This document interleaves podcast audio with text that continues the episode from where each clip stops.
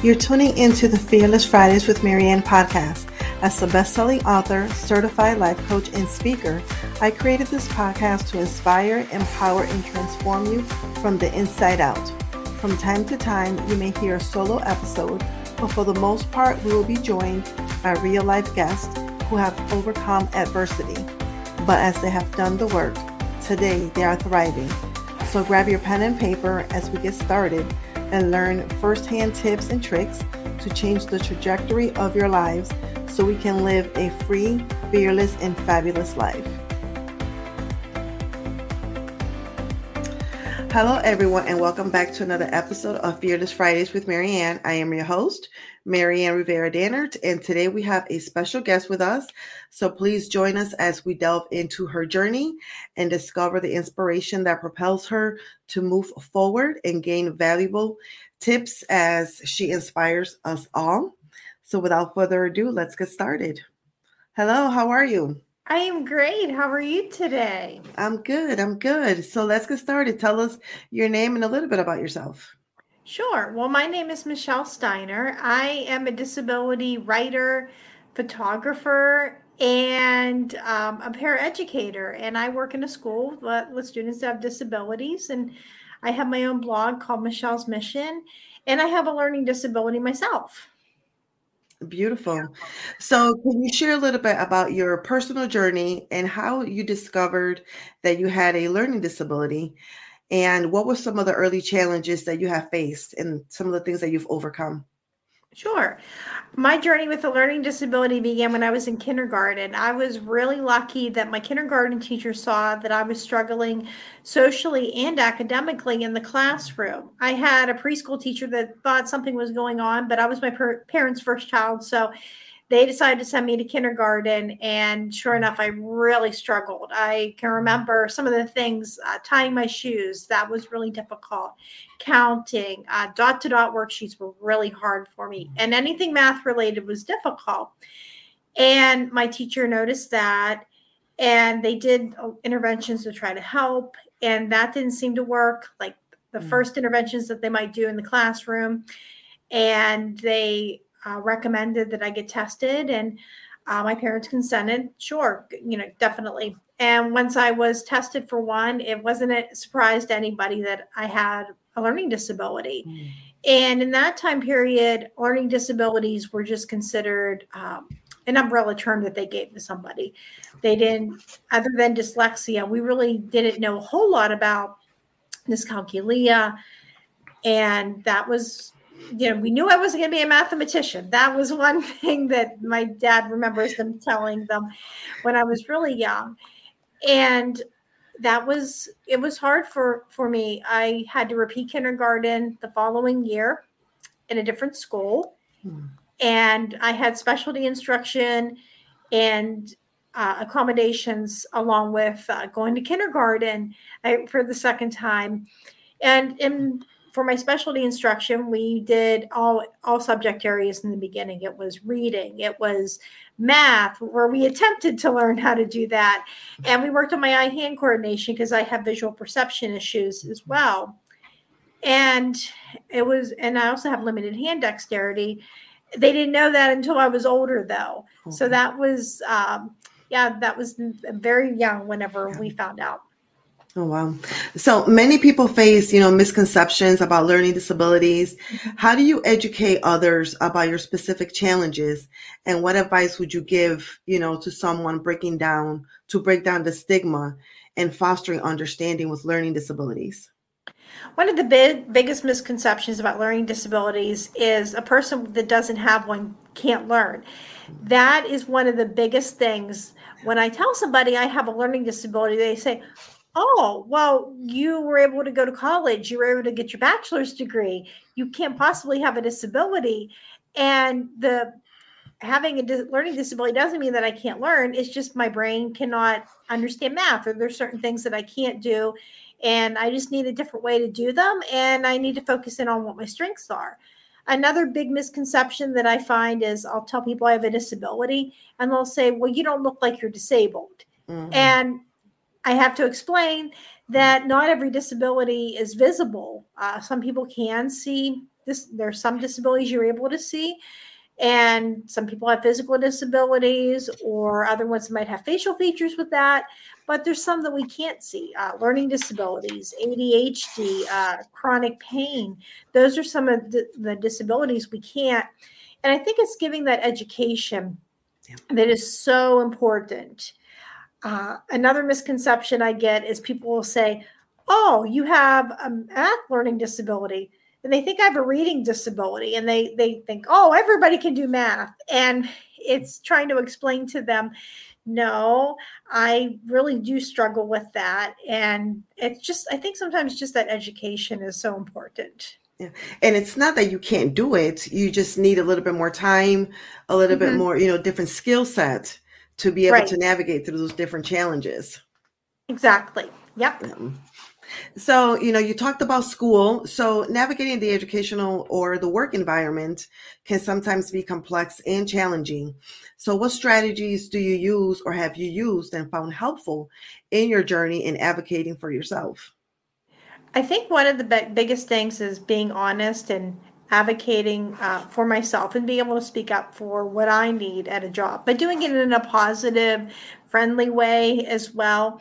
I work in a school with students who have disabilities, and all the kids know and the staff do not ask me to help them with math.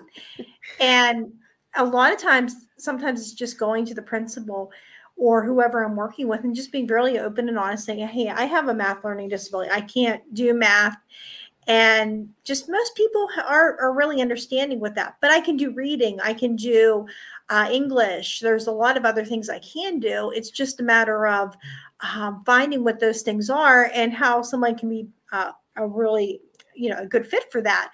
If i'm in an english class i can help students with figuring out their figurative language packet but if you ask me to go into a science class and do a line graph or a math class and try to figure out uh, formulas and equations, I'm not going to be able to do that. But it's it's if you put me in something I can do, that's where I shine at, and I think that's important that somebody is able to tell in a positive way that they have a disability and the person with one is more uh, an asset to the company or the school or whatever workplace rather than being a liability. What was college life like for you know for you? Well, it was really difficult in the beginning. Even before I got there, it was hard. There was a lot of people that didn't think I could handle college because of my difficulties with math. I can remember I had a learning support teacher who told me, "I most likely uh, you're not going to be able to handle going to college and try to push a trade school." But I decided I'm mm. going to go to college. And I had a psychiatrist that evaluated me to get disability accommodations and never been a great test taker. and my scores were really low. And he told me it most likely wouldn't go beyond a community college. And when I got to community college, it was difficult at, at first. I can remember I had a professor that told me, Well, you're going to have really limited job choices because of your math skills. And there was a stigma about disability accommodations on campus. I can remember I had uh, people who would tell me, well you're using accommodations you're getting the answers or that's that's not fair or that's cheating and i really took that to heart and i didn't use them and that was a big mistake because my grades dropped i was really doing what I could do, but I needed to have those resources to help me uh, with the disability. And I can remember I had a professor, there was a class I was really struggling with. It was a science class nonetheless. And she said, Why don't we at least get you extended test time? And I was it, I got extra time for my test, I had tutoring, and I was able to pass. I didn't do well in the class, but I was able to pass. And I was able to graduate with my associate's degree in early childhood education. I moved out on my own, which was really good because I'm not able to drive because of my disability and mm-hmm. I was in a central location. And I always wanted more for myself though. And eventually my the job I was at at a childcare, they were downsizing for financial reasons. I had to move back in with my mom and dad, and that was hard because I was so used to having that independence. Yeah. But I knew that this was the time to go and try give university a try. And I found the right program that had the least amount of math and the least amount of science possible. it had disability accommodations and it had a program that really interested me. And when I went there, I used the accommodations. I had even mm-hmm. more than I had before. I had a note taker. I had extended test time. I went to tutoring and office hours when I was really struggling in a class. And I also advocated for myself. I would introduce myself to a professor at the end of the or at the beginning of every course, a new one, and I would t- just tell them who I was and I had a learning disability, and these would be the services that I would need. And it worked out so much better. Most people were really understanding. Uh, you got a couple that maybe didn't get the memo, but it really worked out well. And I even made Dean's List for a semester, and I was able to graduate with a bachelor's degree despite being told I couldn't do it. That's beautiful. That's beautiful. And you know, that's what those services are there for. And mm-hmm. and someone who does not have a learning disability that I know of, I don't like math. So I remember going through my undergraduate, you know, for my associates and looking at the, the catalog mm-hmm. at what degree program required the least amount of math. Mm-hmm. Exactly.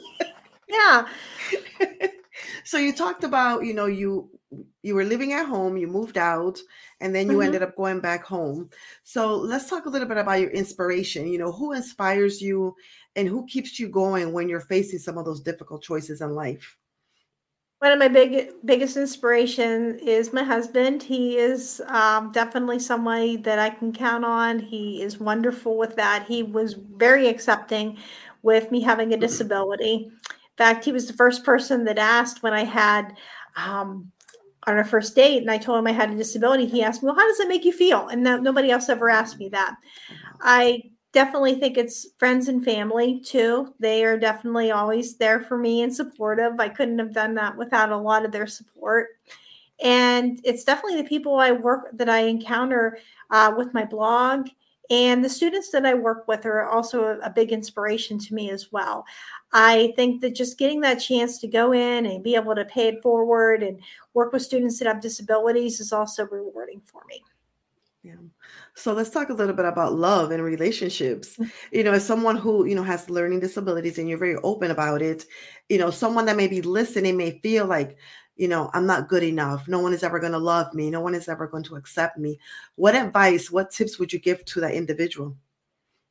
I think the first thing I would say is if it's the right person, they're going to love you with a disability or they're going to love you without one. Because I can remember there were people that would tell me, oh, you may not find somebody because you have a disability. And sure enough, there were people who who didn't love me with the disability. I had a guy that was breaking up with me and he was telling me, I think you can drive if you wanted to, and I'm tired of taking you places. And other people have just said, Oh, with your disability, I don't think that I, I, I can handle that. And those weren't really bad people. It was mm-hmm. just that was not the person that I was meant to be with. And I worried about that a lot. And I finally just prayed if until it's the right person, please don't send me anybody else. And God answered that prayer and sent me the right person. And it's just one of those things. If it's the right one, they're going to love you for that. And if they're not, then it's it's not the right person for you. Yeah, that's beautiful. You know, and you know, speaking of acceptance, so self-acceptance is very important when it comes to personal growth and being on a personal journey. Mm-hmm. Can you share a little bit about your personal journey towards accepting, you know, all the, you know, the learning disabilities and that you have to navigate life differently than the average person? Right. A lot of that was a grieving process for me because I had to grieve very early that loss of having that person that that little girl that didn't have a disability and that was something that was hard and uh, what a lot of it helped was writing uh, writing has always been a passion of mine and i can remember that was the first thing they found out I was good at. I wrote a story about a dinosaur when i was real little. My dad read it and said hey this is pretty good. And that just encouraged me to write about other things. And i had a friend that one of my writing groups told me you should really write about having a learning disability. And i said oh that i don't know. That's a little too personal. And when i finally shared that that is when uh, writing is what gave me that voice to be able to do that.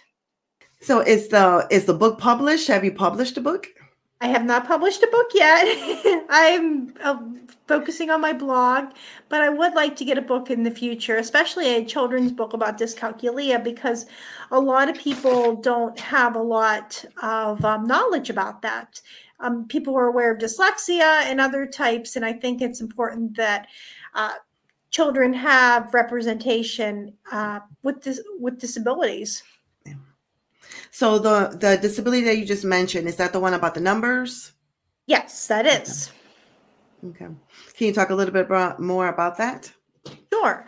I have trouble with how numbers work. Uh, it can be trying to figure out the steps of a math problem. It can also be uh, trying to memorize all my addition, subtraction, multiplication facts. I don't have all those memorized. Uh, it can be I am also not able to tell time on the face of a clock. Mm. I can see the numbers. I don't put them backwards. I can see the the little marks or but uh, in the handles, but I just it doesn't comprehend. So I use my Fitbit. But it's it also goes beyond a classroom. I can confuse east, south, north, and west.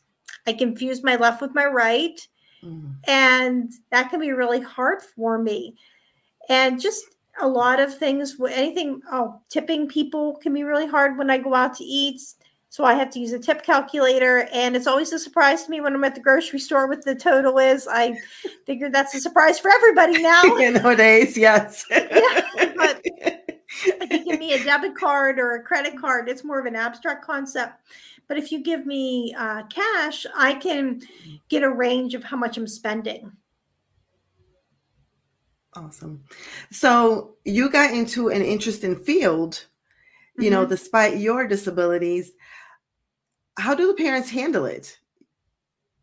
I don't do a lot of um, communication with families or with parents, but mm-hmm. I do occasionally will hear, "Oh, my child really liked having you in the classroom." I, I will hear that a lot. Mm-hmm. Um, I also do get a chance to speak sometimes with parents on a podcast or I get communication with them with my blog or through my writing.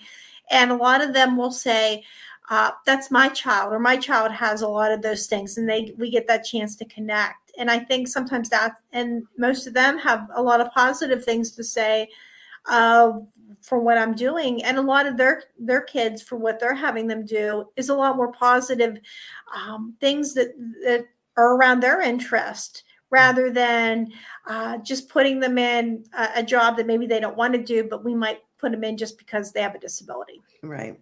Yeah. So tell us a little bit about your blog. What's the name and what inspired you to start the blog? Sure. Uh, my name of my blog is Michelle's Mission. And at my blog, I blog about life with a learning disability, and I combine my love of photography with blogging and I put a lot of nature metaphors to describe having a disability. And I, a lot of my photographs that I feature on my blog, uh, they're for sale in my store, and I t- they come from my walks that I go on. Uh, a lot of times I'll be in the car with my husband, and I'll say, "Did you see that?" And he'll be like, "No, I'm focusing on the road," and I get a chance to see something. And sometimes we pull over, and other times, if it's local, I'll get that chance to go back when I'm on a walk and I get a chance to take a picture of the flower. And a lot of people say you bring out details that uh, other people might miss. Mm. And I also have a forum where people with disabilities can connect uh, through monthly questions. Oh, that's beautiful. So it's kind of like, you know, paying it forward and being a voice mm-hmm. for others. So you are on the Fearless Fridays, you know, podcast. How are you living a fearless life? I'm trying to live a fearless life with being brave uh, and bold and sharing my story about having a disability and trying to help the most people that I can help. That's awesome. What are you working on for the new year? What's you know going to be happening with your business, with your blogging? I just want to continue to write and just be a service to people with disabilities. Beautiful. And where can, as we get ready to wind down, where can people connect with you and learn more about you? You can find me at michellesmission.net and I'm also on Facebook and Instagram. Awesome. So, you know, as we get ready to wind down, you know, thinking about the future, what challenges or improvements would you like to see in society? Uh, you know, creating more inclusivity when it comes to, you know, learning disabilities and things like that. I definitely would love to see more people being accepting over people that, that have disabilities. And a big challenge that I see is our transportation system that we have in the United States is not the most reliable and that is something a lot of people with disabilities, uh, learning disabilities, or intellectual disabilities, and just other types uh, of them aren't able to drive. And I'd love to see our transportation system improve where people with disabilities have uh, safe, adequate, adequate transportation to be able to get to places. Yeah, that's beautiful. Is there anything else that you would like to share that we haven't talked about? I would just love to encourage people with and without disabilities to know what they want and to be able to find a way to do them. And also that success may not always come in the package that you expect, but sometimes it comes in something even greater. I love that. Thank you so much for being with us today. Oh, thank you so much for having me. You're welcome. Thank you so much for listening to the Fearless Fridays with Maryann podcast. Make sure to stay connected with us, and you can find us on Facebook at MRD Empowerment Solutions or on Instagram as Maryann Rivera Dannert. You can also visit our website at maryannrivera As always, you are fearless, you are fabulous, you are a priority, and you matter.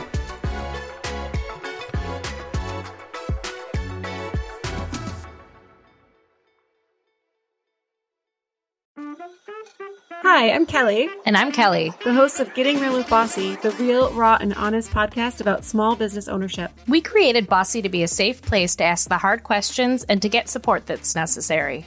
With our experience, nine businesses, and over 25 years, we continue to bear it all and share what we wish we had known. We move past the must be nices and start getting real. Come along as we interview small business owners and get the true story. Leave with another tool for the next time you feel alone on this journey. Business ownership leads to unexpected knowledge. What are you an expert at? Tell us at Getting Real with Bossy and subscribe today.